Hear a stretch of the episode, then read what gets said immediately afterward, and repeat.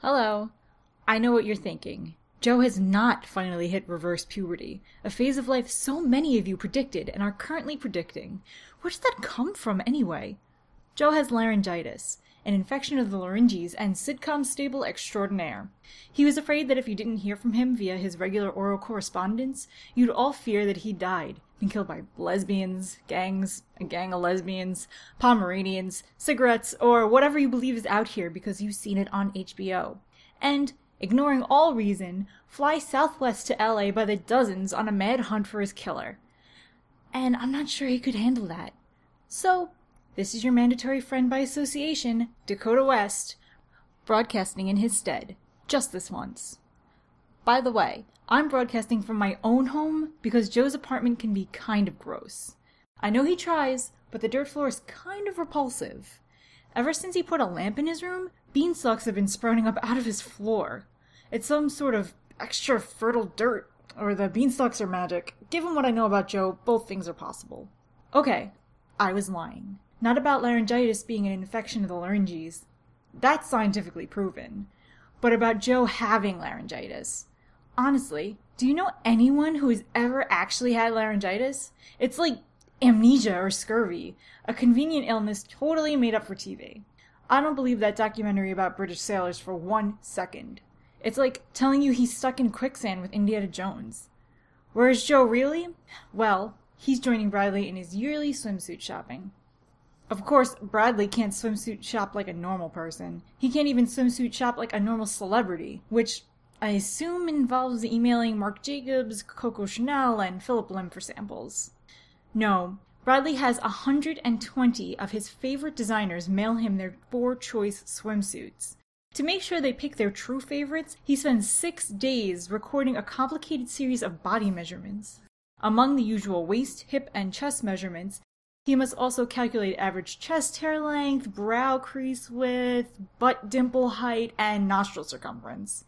He does three sets one while flexing, one while clenching, and the third while picturing dolphins being free. One year, in an effort to sport more democratic beachwear, he asked his viewers if they were designers to send him swimsuits as well. That resulted in a lot of dirty panties sent to his P.O. box. Guess who had to mail them all back? Because he always mails back the ones he doesn't choose. So courteous. But I digress. Bradley finds California too distracting for bathing suit modeling, so he goes on a four day retreat to a spa in Tucson to 1. Hydrate and condition his beach body, 2. Give each designer submission the attention it deserves, and 3. Think really hard about scorpions and what might happen if he ever encounters one, and what if the scorpion said, I'll either sting you or your little dog? And what if they have the Jeep with them, but it's a stick shift? There's a questionnaire that goes on and on, and he compares his answers year on year, usually bawling over hypothetical dead dogs. And that's where Joe is right now. I've had to accompany Bradley on three of these swimsuit retreats, and I'm grateful to have Joe go in my place. I once had to tweeze Bradley's toe knuckles, and only the knuckles, to give him the manly hair balance he needed to accurately judge each pair of trunks, speedo, board shorts, whatever. He sobbed the entire time, and I had to hold his hand while plucking. He wouldn't let me just shave them. He screamed things like, I have to endure the pain for perfection, and suffer to be beautiful. Suffering creates beauty, or something. Evil hair, be gone. There are no mirrors in his suite while he's modeling bathing suits. I just take Polaroids, which is something he picked up from Clueless. It's really annoying, because he doesn't believe me when I tell him he has the suit on backwards. He only believes what he sees in the Polaroids. The Polaroid camera takes so long to develop, and he refuses to switch to a digital camera. He doesn't trust the little man in the digital camera, as opposed to the little man in the Polaroid camera, who puts thought, time, and effort into his rendering. I've had to respond with a personalized handwritten letter to every single designer and bathing suit, and include dated Polaroids of Bradley in their suits, with captions like, Best yellow suit, favorite without mesh, and if I weren't so afraid of waves, or bothered by the vastness of the ocean, I would let this Speedo get washed away by one. And put together an album that he can choose from and look at to remember. All for four bathing suits which he doesn't actually wear in the water. Salt is too abrasive for his delicate skin. Ugh, just thinking about it makes me want a mojito. Good thing I brought three. You know, I discovered this new mojito in a can thing. It's not bad. Cheap, boozy, and appropriately minty. Sometimes I like to drop half a breath strip in just to give it an extra minty kick. But it was time to mix drinks. Or cut a breath strip in half. The breath strip mojito combo is so minty, no one can tell it's not your first drink of the day. Yes, you have to carry around scissors on your keychain, and bartenders look at you funny. But I carry scissors anyway, just in case Bradley decides he wants to go sleeveless in the middle of the day. He won't move if I don't fix them. Once he climbed under a sewer grate and stayed there, shirtless and crying, until Channel 11 News showed up. He told the reporter he wasn't coming out until I stopped being abusive. So now I carry scissors. Celebrity abuse, unlike regular abuse or domestic violence, is actually a crime. Bet you didn't know that.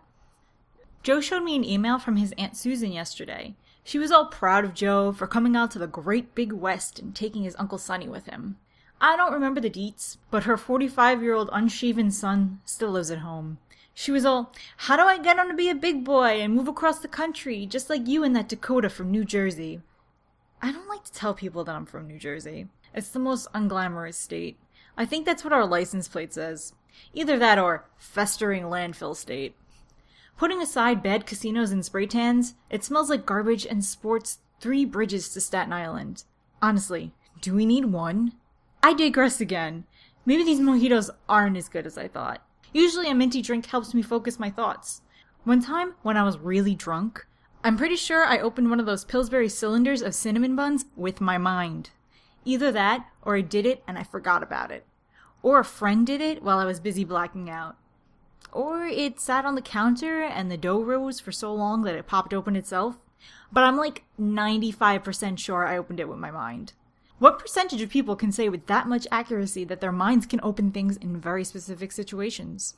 I tried it on everything else a pickle jar, a jam jar, the refrigerator, the trunk of my car when I lost my keys, the top of a cupcake, and a Mike's Hard Twist Stuff cap, which should have been easy pickings, but I think it just works on pastries. I think at the core of what Joe's Aunt Susan was saying was a concern echoed by many. Why isn't the current young generation the ones who are supposed to be at the beginning of their careers right now, not growing the hell up. Why are they staying at their parents' houses, waiting tables at cafes, trying to become artists, pretending to work on novels, and hanging out with their friends at bars? Ignoring the obvious economic issues, I would first like to point out that, Miss Susan, your son is not part of said generation. Women your son's age are going through menopause. It's not paused, per se. Shouldn't it be menno stop? Anyway, to the older generation, stop whining and moaning that your progeny are not adults. You're just jealous that you didn't realize you had a choice when it came to getting married, having children, buying a house, and working a draining, boring, secure job for 35 to 45 years. As a postman, insurance salesperson, or similar. Or worse, you realize that you had a choice, made one that made you miserable, and are now trying to prove to your children that you were right by getting them to make the same decision. Those of you who have a pension and have paid off your mortgage, I know that's not all of you, but think of how much groundwork you laid for your children. We're practically landed gentry. You want to sit at jobs? Landed gentry don't work. They sit around and ride horses and go hunting. Or, in this case, play Red Dead Redemption and catch all 5 million and 2 Pokemon, including every stupid evolution of Eevee, the most boring Pokemon. Mm, upon further reflection, I might have come off as mean there. Not when I said Eevee was a boring Pokemon, because it is. But, you know, sometimes I channel George Carlin.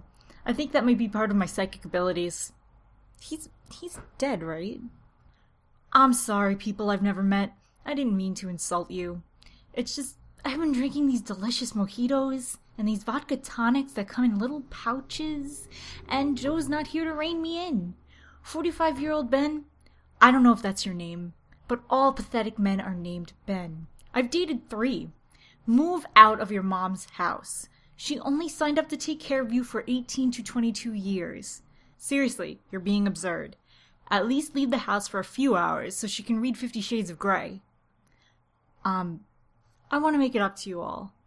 To do that, let's consider what it means to be an adult. I know you've long awaited for Dakota's uncensored gems of wisdom, a full 20 or 30 minutes.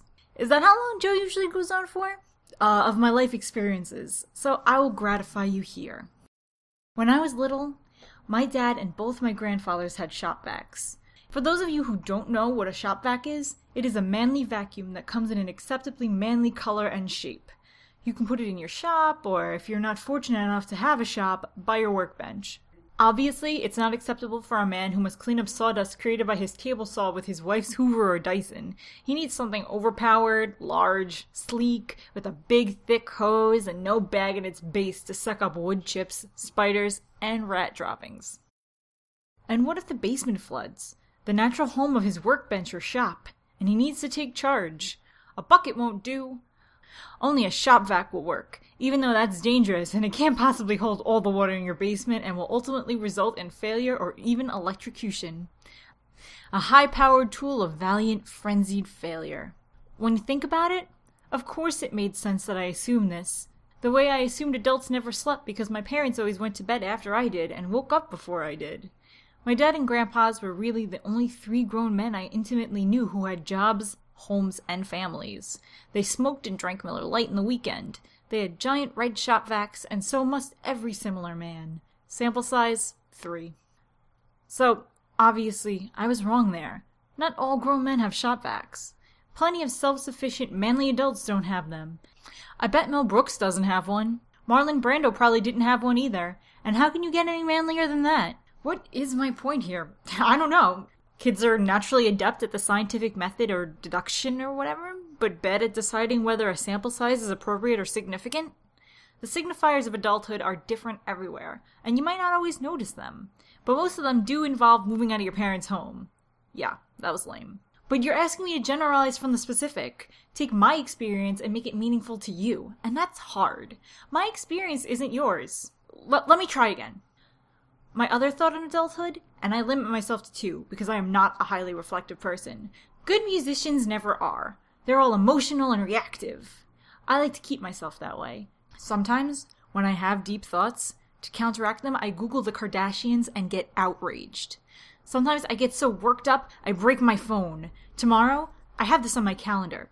To keep myself sharp, I'm going to go to the dollar store, buy a bunch of plates, and smash them all on my kitchen floor while either chanting or screaming. I haven't decided yet. That's another thing I try to cultivate spontaneity. Good musicians vomit spontaneity all over their spare pen and paper. I never understood why older women cried during movies or weddings or whatever. By the time I was a teenager, I felt like that thing, that ability to cry as a way to show that I shared a deep emotion, it was going to come along soon. I assumed that men had that ability too, and that they just went and cried in a bathroom. Maybe together. Maybe quietly in separate stalls, denying their feelings as much as possible. Maybe sobbing into the urinals. Probably that. Because you're not supposed to look at another guy using a urinal. But I think you can talk to them if they're in the next stall. I remember sitting in the bathtub finishing up Wuthering Heights in high school. You know, where Catherine and her cousin get together and Heathcliff dies and his ghost is hanging around with other Catherine, refusing to let everyone finally be rid of their annoying asses and hanging around the book long past their own deaths. Romantic, right? I was so committed to that book, and I desperately wanted to cry. I waited for the tears, but my face just got sweaty because the bath was too hot. Now that I think about it, maybe I was too disturbed by Catherine, the younger, marrying her illiterate first cousin. Anyway, one summer when I was in college, I watched Atonement alone in my room. At the end, when you see Keira Knightley and James McAvoy together at a summer house, I was so sad and I wanted badly to cry. Instead, I ended up sitting in my room watching the ending over and over, making guttural bawling noises, trying desperately to shed some tears. It wouldn't happen. And eventually, my parents came upstairs to ask what the hell's wrong, and if I'd been choking really loudly for a long time. And does that still require the Heimlich maneuver? That same summer, I went with friends to watch some kids' movie that all adults have to see because culture. I can't remember what it was. WALL-E Up, The Princess and the Frog. Well, anyway, there was this preview for a movie where this dog finds his way home. And as I watched it, a preview, just a preview, tears rolled down my face. It was great. I could finally let it out, not only for myself, but for anyone real or not real. So, what the hell was the point there? Dakota, you just told three vaguely connected anecdotes about sobbing over fiction. Bring it home. Focus. Focus. Empathy is a dangerous and magical power that might even lead to your giving money or one of your beers to homeless people. Especially when it's raining and you just crapped up your favorite boots. Be careful with it. And it's a prerequisite for watching Terms of Endearment. If you can't sob beautifully over mother daughter relationships, that movie just won't have the same value. Maybe I should write a book of essays. That's how I'll get my singing career really kick-started. Short essays, all called Ben. That's inventive, right? Allegedly having a series of things, but naming them all the same thing. It'll raise questions about things, like order and hierarchy and importance and men named Ben. And jerks who say they're going to come meet your friends, but actually break up with you in a post-it note sent via text message. At least no spam bots can read it. I don't know how I got this job. I don't care about details or scheduling or minutia. Do you think it's because I have a driver's license? I'm not like Joe. Joe is thoughtful and creative and takes time to make playlists or weird Pinterest crap that seems like a waste of time to me. He creates things that look like other things. The other day, he made cookies that looked like pies. Can you imagine that? A dessert that looks like a different dessert. That's so not me. It's hard enough for me to muster the motivation to make a dessert that looks like itself. And I usually end up eating most of the batter before I bake it. Do you know what I did to that cylinder of Pillsbury cinnamon rolls? I got so far as putting them on the pan. I still regret washing that pan. And then I thought, why bake them? They're just going to burn, or take a long time, or not taste as good. And I could have them now. So I did. I ate all six of them, sitting on the floor with a pan in front of me. And then I poured the icing all over a Hormel sausage and ate it with a toothpick. Not because I'd cut it small, but because all the forks were dirty and my hands were greasy. I was worried the sausage would slip out of my hands and shoot, shoot under the fridge like a missile again. I'm sure when my mind opens things, it burns a lot of calories. Joe also made ghosts out of white chocolate and cookies. They were good, really convincing. And when he gave some to Bradley, he said, just like the ones that try to stop your kidneys from functioning. You can eat them so they're not so scary anymore. Bradley must have still looked worried, so Joe added, you're eating them in effigy. That frightens them. I probably would have said, booga booga booga, massive kidney stones. Am I mean or just frustrated? Hungover? Maybe I've lived with a hangover for so long that I just think it's the norm. Like the Grinch in his tiny shoes. They're too small. Joe puts a lot of effort into things that don't make people feel bad or inferior. Strange. Joe and Bradley will probably come back from their retreat with binders decorated with yarn, cotton balls, beads, and to scale models of their resort in Tucson. It'll look like they bought everything that way from a craft store or a cartographer. What's my triumph while they're away? Opening cans of dog food without slicing my finger? Cutting a breath strip perfectly in half? I have a confession. Do you remember those dirty panties I mentioned earlier? I don't even think I mailed them back to the right people. It turned into some sort of weird panty exchange. You know what I hate? Open container laws. Oh, I got a text. Maybe it's about open container laws. From Joe. Bradley says you should be out of pearls of wisdom by now. IDK what that means, but it sounded important. Oh, really? I string pearls of wisdom on a string like. like. I ruined the metaphor. Simile. Joe again. Tucson is Bradley's special place with no distractions. He's very intuitive here. Chimichangas for dinner. Having lots of fun here and hope you are too. That's agrammatical. Should I tell him? Ugh, screw this. I'm gonna go meet a friend for tapas and drinks. He's not really my friend. I met him in a bar or a laundromat last week, but I think we could be friends. From what I remember, he had a full head of hair and a job. At least that's what he said. It's possible to fabricate both of those things. Till next time, Joe's family and friends, though in a more limited capacity, because honestly, how much of this could any of us take? Sincerely Dakota is a product of its environment, so you'd have a hard time holding it responsible for any of its actions. Wouldn't you? This includes, but is not limited to, plagiarism, narcissism, murder, poor judgment, manslaughter, bad food, bad haircuts, age inappropriate or environment inappropriate clothing, boyfriends with false identities. Yes, we said boyfriends, plural. And dating registered sex offenders who don't bother to create a false identity. The voice of Dakota was unimportant. Sincerely Dakota is written by Sam Barbaro and Andrew Triska. If you feel like you've been harmed by Dakota in any way, please visit fearsomemorning.com with your lawyer to contact us. If we do not respond within 30 days, your claim is invalid. If you'd like to find out more about laryngitis, amnesia, or Tucson, please Google these things. Or if you are seriously alt, Bing them. Or DuckDuckGo them.